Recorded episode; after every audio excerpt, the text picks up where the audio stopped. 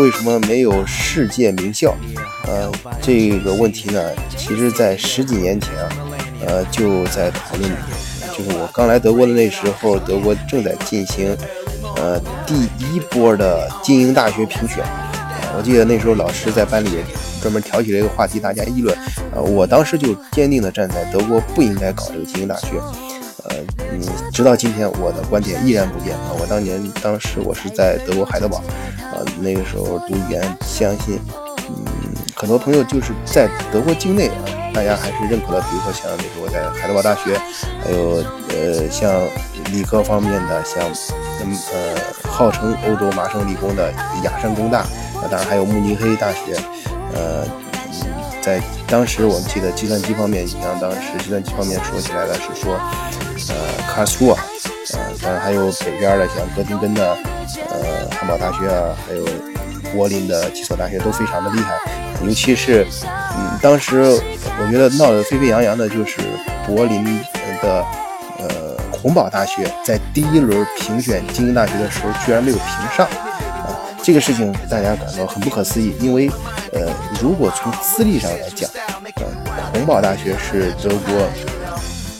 最呃，应该说最具名气的大学，因为近代大学的呃这个思想，就是近代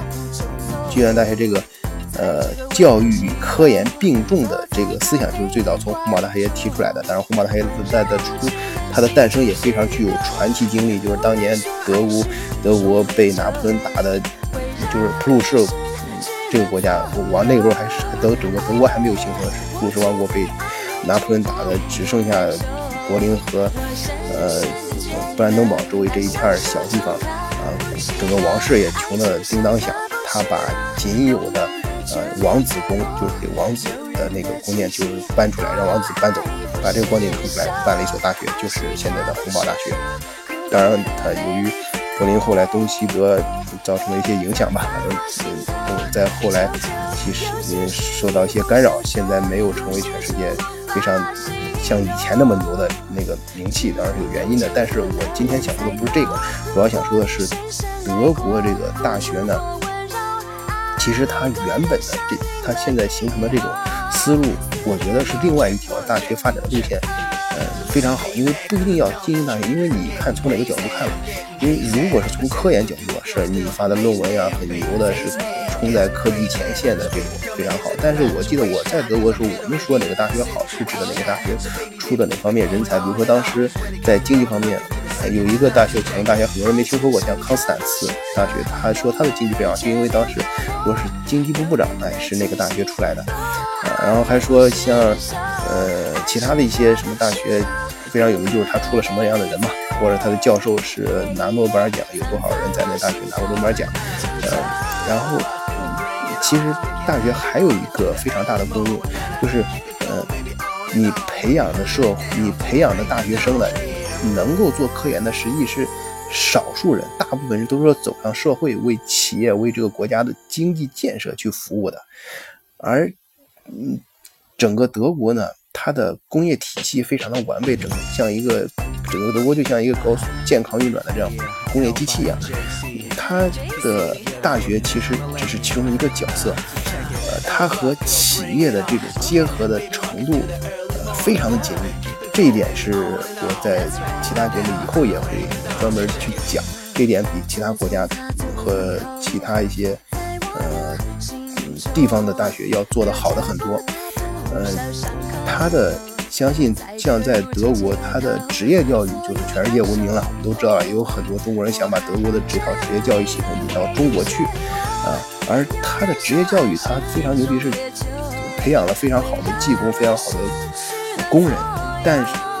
大学呢，又为这个社会又培养了很很好的这个企业管理者，所以说他的呃从这个角度来讲，我觉得呃在德国来说，他应该看到他们就是我相信，尤其是十几年前跟我一块来到德国的这有有这种经历的朋友都会有这样的感觉，就是在德国，它虽然没有说全世界顶尖的这种名校、非常牛的这种大学，但是它也没有非常差的大学，呃，只要是有国家正规的这种大学，都都都挺不错，整个素质还都挺高。有些大学可能名字你可能没听说过，但是你去查一查它的实际的这种功效还是非常厉害的啊。而且像传统的之前最早的时候在德国是学制是 diploma， 就是本类似于我们中国的本硕连读，但它实际上不是本硕连读那么简单，它实际上是呃有点这种师徒徒师徒传承的这种感觉，就是学一个东西非常的长周期，而且能让你非常潜心于就是非常的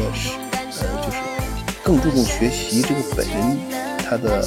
内质，就是怎么去社会上用。所以说那个时候像 diploma 在整个德国毕业率就并不高，有很多人大学大部分人在德国读大学毕不了业就去工作了，因为它更多的是呃大家更多的注意力放在你学这个东西怎么在社会上用啊？如果你学的够是社会上用了，你就不需要毕业，你就去工作就好了。那当然，呃，能毕业，呃，那最好你也会受到大家的尊重，在企业里面也会得到更多的升迁机会。也就是说，呃，我觉得德国，呃，我并不赞成德国目前一定要考世界上很多大学，但我相信德国是有这个实力的，完全有这个实力，无论是从它的